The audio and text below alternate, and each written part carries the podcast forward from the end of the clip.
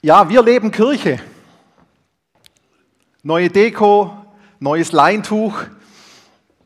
Und wir leben Kirche ist der Überbegriff über unsere Predigtserie, die uns bis zum Oktober begleiten wird. Und der Begriff wir leben Kirche, der wird uns sicherlich noch über die Zeit hinaus auch weiter begleiten, weil es ist ein Motto, das uns anspricht, wo wir sagen, doch, da schwingt was mit, wo man sich mit identifizieren kann. Und aus diesem Motto heraus haben wir ein paar Themen abgeleitet und uns überlegt, ja, wie bringen wir das Thema denn auf den Boden runter? Was heißt das denn ganz konkret, wenn wir Kirche leben? Und daraus sind die 4 kommenden Predigtthemen entstanden, die wir auch letztes Wochenende im Montafon nochmal mit denen, die dabei waren, angeschaut haben. Die konnten nochmal ein paar Anmerkungen dazu machen. Und so wird die nächsten 4 Sonntage werden uns dann eben zu den einzelnen Predigten begleiten.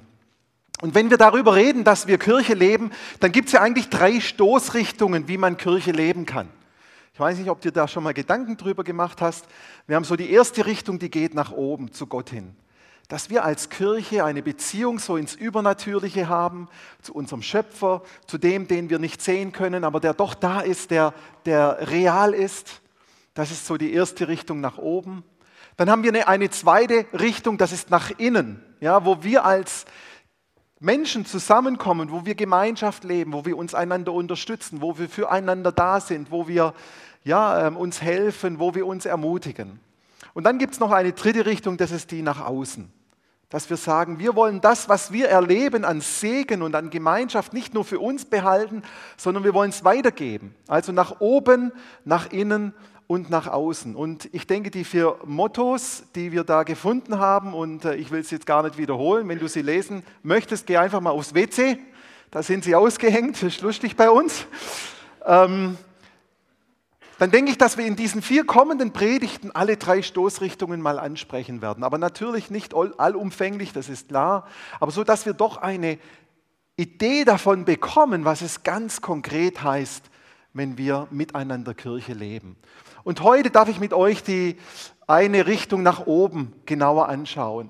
Und wir haben das Thema genannt, wir erleben Gott. Wir erleben Gott. Weil ich glaube, dass das eines der wesentlichen Merkmale einer Kirche ist. Gemeinschaft gibt es an vielen Stellen. Soziales oder diakonisches Miteinander gibt es an vielen Stellen. Aber der Ort, wo wir Gott erleben, ich glaube, dieser Ort ist der Kirche oder ist den Christen vorenthalten, wo wir eine Beziehung zu unserem Schöpfer haben, wo wir erfüllt sind mit dem Geist Gottes, wenn wir zusammenkommen, dass da etwas Übernatürliches möglich ist und auch etwas Übernatürliches dann passiert. Der amerikanische Theologe, Autor, Buch geschrieben, Dan Kimball heißt er. Er sagt Folgendes an dieser Stelle, und ich habe es als Folie, wir können das mal miteinander lesen. Er sagt, wenn man in die Kirche geht und nicht wenigstens einen kurzen Augenblick der Begegnung mit Gott erlebt, dann weiß ich nicht, warum man überhaupt in die Kirche gehen sollte. Dieser kurze Augenblick der Begegnung mit Gott ist es, der einen verwandelt und als ein anderer Mensch aus der Kirche herauskommen lässt. Wenn du emotional Lieder singen willst, ja, dann musst du zum Kibun-Park nach St. Gallen gehen, vom FC St. Gallen. Die sind viel besser darin, emotionale Lieder zu singen. Wenn du Gemeinschaft erleben willst, ja, das kannst du auf ganz vielen Vereinsebenen tun. Wenn du ein Abenteuer erleben willst, dann buch irgendeine Bergtour.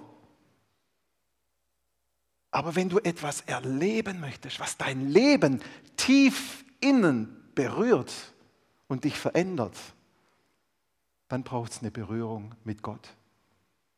Und dort, wo wir Gott erleben, da entsteht Heilung, da entsteht Wiederherstellung, da gibt es Richtungsweisung. Da kann Begegnung neu stattfinden, Versöhnung. Da passieren so viele Dinge, von denen wir manchmal meinen, dass sie unmöglich sind, aber in der Begegnung mit Gott plötzlich möglich werden, weil so viel mit Gott möglich ist, so viel mehr, als wir uns vorstellen können. Und ich habe, glaube ich, die Geschichte schon ein paar Mal ausführlich erzählt, nur noch mal ganz kurz. Als wir als Familie in Rostock waren, hatte ich einen sehr großen Konflikt mit meinem damaligen Leitungskollegen und den konnten wir nicht lösen. Und es war ganz schwierig. Wir haben uns getrennt und vom Kopf her war alles klar. Ich muss ihm vergeben, ich habe ihm vergeben, aber mein Herz ist nicht nachgekommen. Mein Herz konnte nicht sagen, ich vergebe dir. Und nach Jahren, also 2-3 Jahre, genau weiß ich es nicht mehr, habe ich eine Coaching-Sitzung gehabt und mein Coach hat gesagt, komm Gernot, wir schauen nochmal diese Situation an, was war da eigentlich? Und er hat mit mir eine Übung gemacht, in der ich quasi in einen Dialog mit Gott gegangen bin. Und in dieser Sitzung hatte ich ein Erlebnis mit Gott. Eine tiefe Berührung, wo Gott mir zeigt, Gernot, ich war in diesem Konflikt immer mit dabei. Und obwohl du über die Jahre so leiden musstest, habe ich diesen Konflikt gebraucht, um etwas Gutes daraus zu machen. Und wo du jetzt davon in deinem Dienst profitierst. Und von jetzt auf nachher konnte ich meinem Kollegen vergeben. Und es ist keine Übertreibung, sondern es war wirklich so, diese Sitzung war zu Ende und ich habe gesagt, ich bin frei. Ich habe eine Begegnung mit Gott gehabt. Ich habe Gott erlebt, wie er tief in mir Heilung schenkt. Und wie ich die ganze Unvergebenheit und Bitterkeit nicht nur vom Kopf her, sondern vom Herzen her loslassen konnte. Das ist möglich, wenn wir Gott begegnen. Das ist möglich, wenn Gott kommt und dich anrührt. Das ist nur bei Gott möglich, dass er tief in deinem Herzen etwas tut. Deshalb leben wir Kirche und so erleben wir Gott.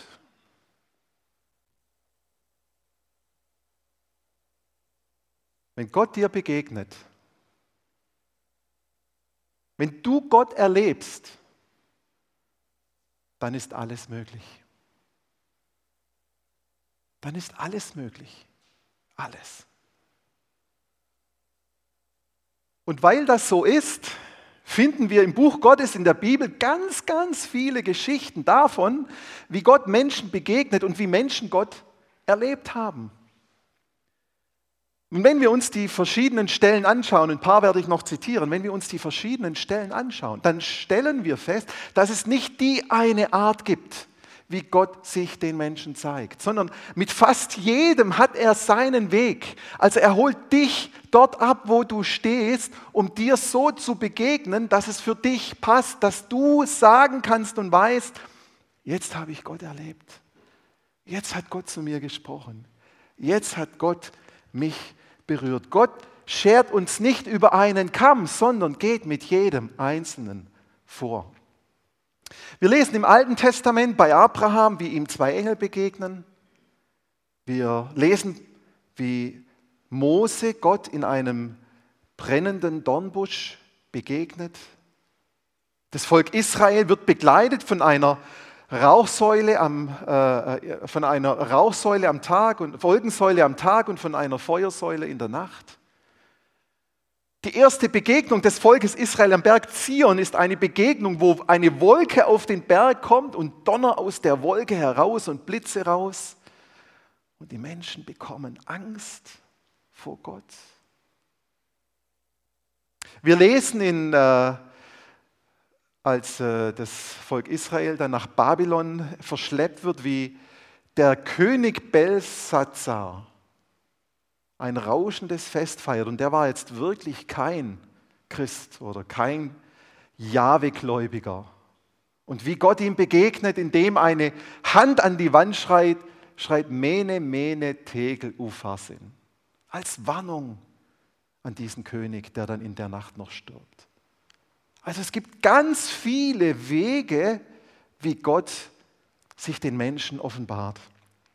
Und auch im Neuen Testament finden wir ganz unterschiedliche Wege. Ja? Natürlich erstmal diese leibhaftige Begegnung mit dem wiedergeborenen Sohn Gottes, Jesus Christus, in den Evangelien. Und es ist ganz interessant, wie Jesus den Menschen begegnet. Zum einen begegnet er Leuten, die das gar nicht wollen, die das gar nicht auf dem Schirm haben, die ganz unvorbereitet Jesus begegnen. Zum Beispiel der Zöllner Zachäus.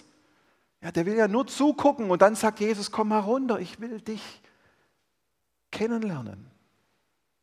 Und dann gibt es die ganze Gruppe von Jüngern, mit denen Jesus, die er beruft und mit denen er über Jahre hinweg durch Israel zieht und die ihn erleben in seinen ganzen Zeiten, in seinem ganzen Tagesablauf, in seinem ganzen Alltag. Dann gibt es Menschen, die fast übersehen werden. Ich denke an den blinden Bartimäus, der vor Verzweiflung schreit, Sohn Davids, komm zu mir, ich brauche dich. Also Leute, die wirklich ihre Seele und ihren Geist da rausbrüllen, um die Begegnung mit Jesus zu haben. Und dann gibt es noch die Masse, die fasziniert ist von Jesus und in sicherer Entfernung folgt. Zu welcher Gruppe gehörst wohl du? Gehörst du zu denen, die ganz überrascht sind, dass du Jesus plötzlich erlebst, dass Gott irgendwas in deinem Leben tut? Oder bist du jemand, der weiß um eine Berufung und auch Ja gesagt hat zu dieser Berufung und der Berufung nachfolgt? Oder bist du eher verzweifelt? Und erlebst Gott gar nicht so und schreist, Jesus, ich brauche dich. Oder bist du jemand, der fasziniert ist und eher aus der sicheren Entfernung das Ganze beobachtet? Aber es gibt noch viel mehr Möglichkeiten, wie wir Gott erleben können. In der Apostelgeschichte geht es weiter, nur noch ein paar. Da sind die Jünger an Pfingsten und diese Feuerzungen kommen vom Himmel und setzen sich auf die Jünger als ein Zeichen, dass Gott mit ihnen ist, so erleben sie Gott. Dann ist da Petrus, der eine Vision hat, wie ein Tuch vom Himmel kommt, gefüllt mit unreinen Tieren und wie eine Stimme sagt, iss. Oder der Hauptmann Cornelius, den zitiere ich, weil es ein Römer ist, der gehört gar nicht zum Volk Gottes und der betet, heißt es dort. Und dann erschien ihm plötzlich ein Engel in seinem Gebetszimmer und hat ihm gesagt, schicke Diener nach Joppe und hol den Petrus und so weiter und so fort. Also ganz, ganz unterschiedliche Wege gibt es, wie wir Gott erleben können. Und noch viel, viel mehr als die ich jetzt euch so erzählt habe. Und gleichzeitig gibt es auch doch irgendwo Dinge, die immer wieder passieren und die auch relevant für uns sind. Und auch von denen möchte ich ein paar nennen. Zum Beispiel, wenn wir in der Bibel lesen. Wir lesen zum Beispiel bei Nehemiah und bei Esra im Alten Testament, wie sie, als sie von Babylon zurück nach Jerusalem kamen und dann die Bibel gefunden haben und Esra hat sie einfach vorgelesen und wie eine Furcht Gottes und eine Freude und eine Begeisterung über das Wort Gottes auf das Volk Israel kam und sie tagelang ein Fest gefeiert haben. Erst waren sie völlig erschüttert und dann haben sie gefeiert, dass sie solch einen Gott haben. Oder der Äthiopier in der Apostelgeschichte 8, der mit seinem Karren durch die Wüste fährt und Philippus kommt und er liest Jesaja 53 und Philippus sagt, Mensch, was liest du denn da, verstehst du das? Und er schließt ihm auf. Also wir finden die Begegnung mit unserem Gott in der Bibel, wenn wir sie lesen. Also wenn wir sie lesen, finden wir sie. Oder wenn wir beten, die Psalmen sind voll von Gebete, wo Menschen davon erzählen, wie sie Gott erleben und erlebt haben. Oder ich denke an die Einweihung vom ersten Tempel von Salomon, als er den Tempel weiht mit den ganzen Musikern, mit den ganzen Leviten, die da sind, er betet. Und dann heißt es, und dann kam die Herrlichkeit Gottes in diesen Tempel und die Menschen fielen zu Boden, weil sie so berührt ergriffen waren von der Gegenwart Gottes. Also auch im Gebet erleben wir Gott. Wir können Gott im Fasten erleben, auch davon berichten die Propheten Jeremia, Jesaja. Wir erleben ihn in der Gemeinschaft immer wieder. Die Bibel, gerade das Neue Testament, die Apostelgeschichte ist voll davon, wie die ersten Jünger zusammenkommen und wie sie immer wieder Wunder und Zeichen mit Gott erleben. Auch wir erleben in der Gemeinschaft Jesus. Und es gibt noch so viele Wege, die ich nicht alle aufzählen kann, aber wo wir konkret damit rechnen können, dass Gott erlebbar, erfahrbar ist und dass er hineinsprechen möchte in dein Leben und in mein Leben. Und weißt du was? Es braucht keine Voraussetzung, dass Gott dir begegnen kann. Du musst nicht besonders geistlich sein oder moralisch oder ethisch oder sozial. Auch das zeigt die Bibel, dass Gott sich Menschen offenbart, die ja manchmal eng mit ihm unterwegs waren und manchmal ihn noch nicht mal kannten, noch gar nicht wussten, dass es diesen Gott gibt. Es gibt keine Voraussetzung, um Gott zu begegnen.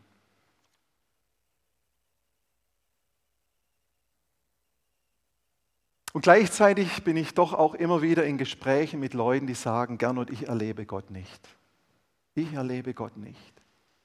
Ich glaube an Gott und ich verstehe das in meinem Kopf, in meinen Gedanken macht das Sinn, deshalb glaube ich an Gott, aber ich würde so gerne mal Gott erleben. Dass ich von meinem Herzen sagen kann, jetzt habe ich Gott in meinem Herz erlebt, jetzt habe ich was gespürt, dass das, wovon wir reden, dass das real ist, dass das erfahrbar ist mit Gefühlen, mit Emotionen. Und ich stelle mir dann die Frage, ist es Gott, der sich den Menschen nicht offenbaren möchte? Oder sind die Hinweise und die Wege, wie Gott sich ihnen offenbart, nicht deutlich genug, dass sie es nicht erkennen? Und wenn ich mir die Frage stelle, dann merke ich, das ist völlig egal, weil sie erleben es so. Und es schmerzt mich. Es schmerzt mich, dass dieser lebendige Gott, Jesus Christus, der auferstanden ist, der von sich aus sagt, ich sende den Heiligen Geist unter euch, der euer Tröster, euer Beistand sein wird, dass sie ihn nicht auch emotional erleben können. Es muss nicht immer gleich hochemotional sein, aber einfach, dass man so eine Gewissheit im Herzen hat. Es gibt einen Gott. Und ich habe keine Antwort darauf. Ich habe keine Antwort darauf, welchen Schlüssel man in welches Schloss stecken muss, damit das passiert. Und es hilft auch nichts, auf die Leute einzureden und zu diskutieren, aber guck doch mal hier, guck doch mal hier, guck doch mal hier. Wenn es nicht ist, dann ist es aus ihrer Perspektive nicht. Und das ist nicht einfach.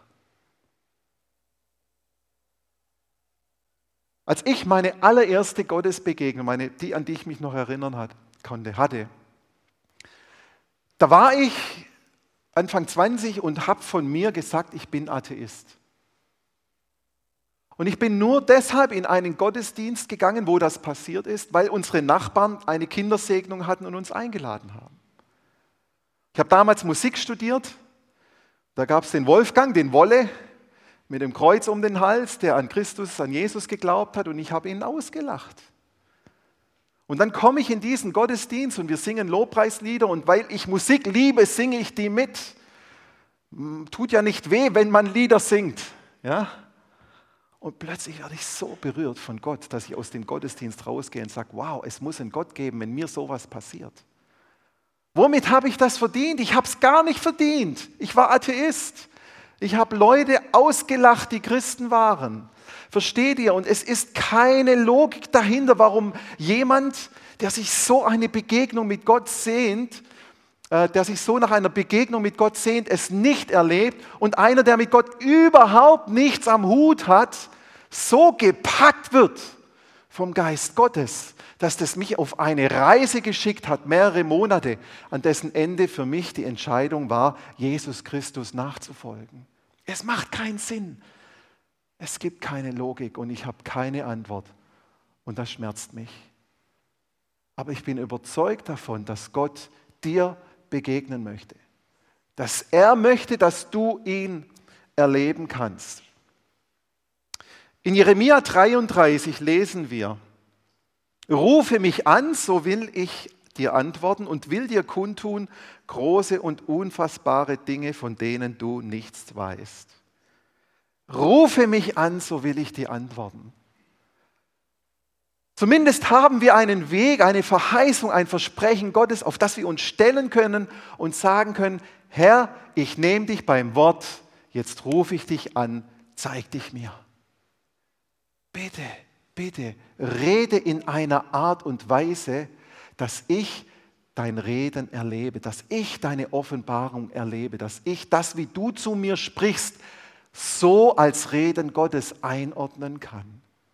Bitte mach es, bitte hilf mir. Ruf mich an, so will ich dir antworten. Also, dass wir immer wieder dranbleiben. Und ihr merkt, wie wichtig mir dieser Aspekt ist. Und ich glaube, auch wir als Kirche, wir sind überzeugt darin, dass Glaube eben nicht ist, am Sonntag in den Gottesdienst zu kommen, sondern dass Glaube in erster Linie eine Beziehung mit Christus, mit Jesus ist.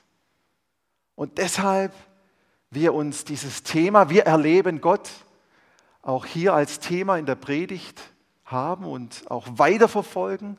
Und auch immer wieder thematisieren. Wenn wir um 9 Uhr hier als Gottesdienstteam zusammenkommen, dann tauschen wir uns aus über den Ablauf, dass alles gut funktioniert. Und dann beten wir noch zusammen.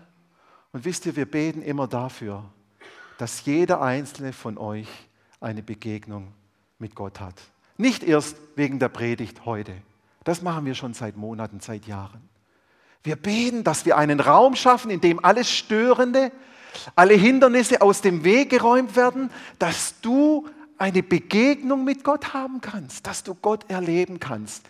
In der Moderation, im Lobpreis, in der Predigt, im Abendmahl, was wir heute noch feiern, wo auch immer. Aber das, wie Michelangelo das in der Sixtinischen Kapelle zeigt, wie Gott den Finger von Adam berührt und dadurch Leben entsteht, dass das bei uns im Gottesdienst passieren kann.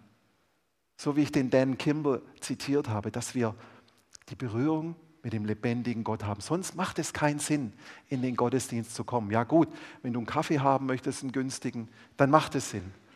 Aber das ist zu wenig, den kriegst du auch woanders. Aber die Begegnung mit Gott, die schaffen wir nur hier in der Gemeinschaft mit uns und jetzt in dem Fall eben im Gottesdienst.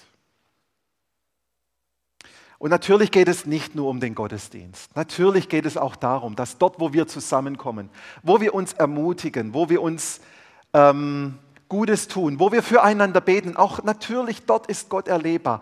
Oder in der Natur, oder im Dienen, in der Diakonie. Keine Frage. Ich möchte es nicht verkürzen, aber man kann nicht immer alle Punkte in eine Predigt reinnehmen. Ja? Also Gott ist natürlich auf noch viel, viel mehr Ebenen erfahrbar, aber hier geht es um die Ebene. Wir leben Kirche, wir erleben Gott. Und wie tun wir das ganz konkret? Ich möchte noch ein Zitat bringen. Und zwar ist es von dem katholischen Theologen Karl Rahner. Wir können es wieder einblenden.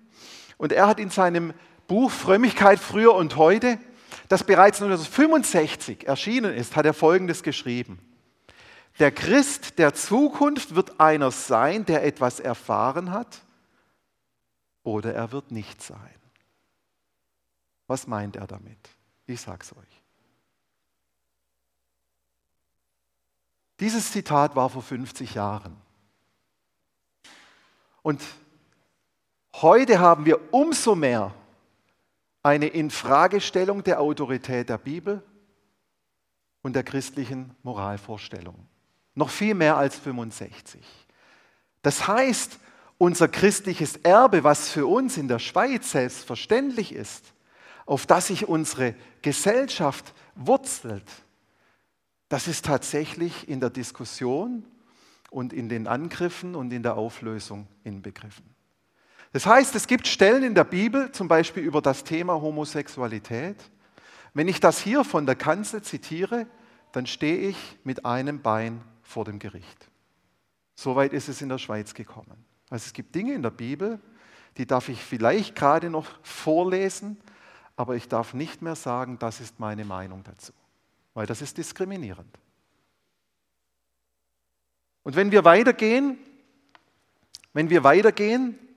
dann merken wir die traditionellen Werte der Bibel und auch die biblische Ethik, wie sie immer mehr in einen kritischen Dialog in der Gesellschaft, wie es bekämpft wird, wie es untergraben wird und wie es schwierig ist, dass wir eigentlich unsere traditionellen Werte offen leben und so leben, wie wir es verstehen.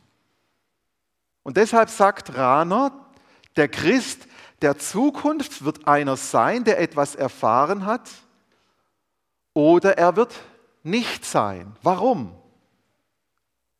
Ich sag's dir. Die Gesellschaft kann uns belächeln. Die Gesellschaft kann uns verbieten, gewisse Dinge zu sagen. Die Gesellschaft kann uns vor Gericht schleppen und sie kann auch Gesetze erlassen, dass wir uns nicht mehr treffen können. Und gell, in vielen Ländern, wo Christenverfolgung herrscht, da ist das bereits so. Also all das kann von außen her passieren. Aber wisst ihr, was nicht passieren kann? Dass dir jemand das nimmt, was du mit Gott erlebt hast. Das wird nie passieren. Das, was du mit Gott erlebt hast, das kann niemand dir wegnehmen. Wenn du mal Biografien über Chinesen liest, die verfolgt wurden, die Jahre im Gefängnis waren, die keine Bibel, gar nichts da hatten, immer gesagt, aber ich wusste um ein inneres Zeugnis, dass es Gott gibt, dass er mich sieht, dass er bei mir ist und das hat mich durchgetragen.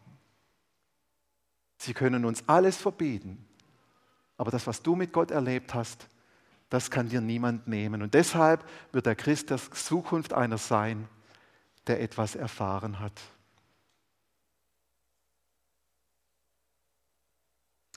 Also das, was du mit Gott erlebst, diese kleinen und großen Wunder, dieses innere Zeugnis, jetzt hat Gott zu mir gesprochen, jetzt hat er mich berührt, jetzt ist irgendwie innerlich was passiert. Diese Gemeinschaft, aus der heraus Leben entsteht und Heilung. Das ist es, was wir brauchen, wenn wir als Kirche, wenn wir als Christen weiterleben, überleben, Gemeinschaft haben, prägen wollen, weiterkommen wollen. Weil das dir keiner nehmen kann. Deshalb suchen wir Gott. Deshalb leben wir Kirche. Und deshalb erleben wir Gott in unserem Leben. Weil er ein lebendiger Gott ist, der uns einlädt in eine Beziehung mit ihm. In etwas ganz tiefgreifend Praktisches. Und das suchen wir und den Weg gehen wir als Kirche. Seid gesegnet. Amen. Amen. Wir haben noch das Abendmahl vor uns. Ich finde das Abendmahl immer etwas ganz, ganz Eindrückliches, weil man dort Gott ganz konkret erleben kann. Und wir wollen dann auch zum Ende des Gottesdienstes hin nochmal das Mikrofon aufmachen. Wir werden den Livestream dann auch verabschieden und werden das Mikrofon hier nochmal unter uns aufmachen, wo ihr dann auch gerne kommen dürft, um zu sagen, was Gott zu euch gesprochen hat. Es wäre schön, wenn es etwas ist, was Gott euch für uns zeigt. Es geht jetzt nicht so sehr darum, zu erzählen, was ihr mit Gott erlebt habt, mehr darum, ob Gott noch was zu uns sagen möchte. Kommt doch während der Lieder nach vorne, dass wir einmal kurz durchsprechen, wie das in den Gottesdienst reinpasst. Und dann werden wir noch das Abendmahl miteinander feiern. Und ich bete und ich glaube, dass Gott wirklich heute Morgen möchte, dass jeder etwas für sich seinem Herz mitnimmt, dass er berührt wird und wirklich sagen kann, wenn er herausgeht, ich habe heute Gott erlebt. Ich habe heute Gott erlebt. Ich möchte ganz kurz in die Stille gehen, dass du vielleicht selber in ein Zwiegespräch mit Gott gehst und dann möchte ich beten.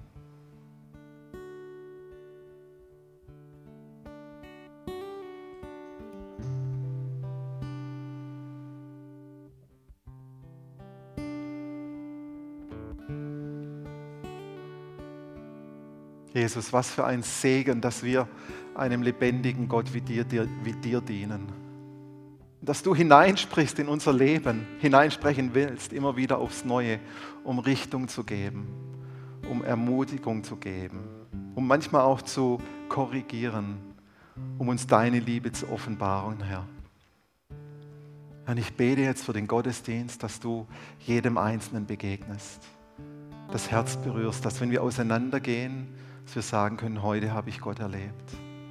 Rede du zu uns, sei du uns nahe in Jesu Namen, Herr. Amen.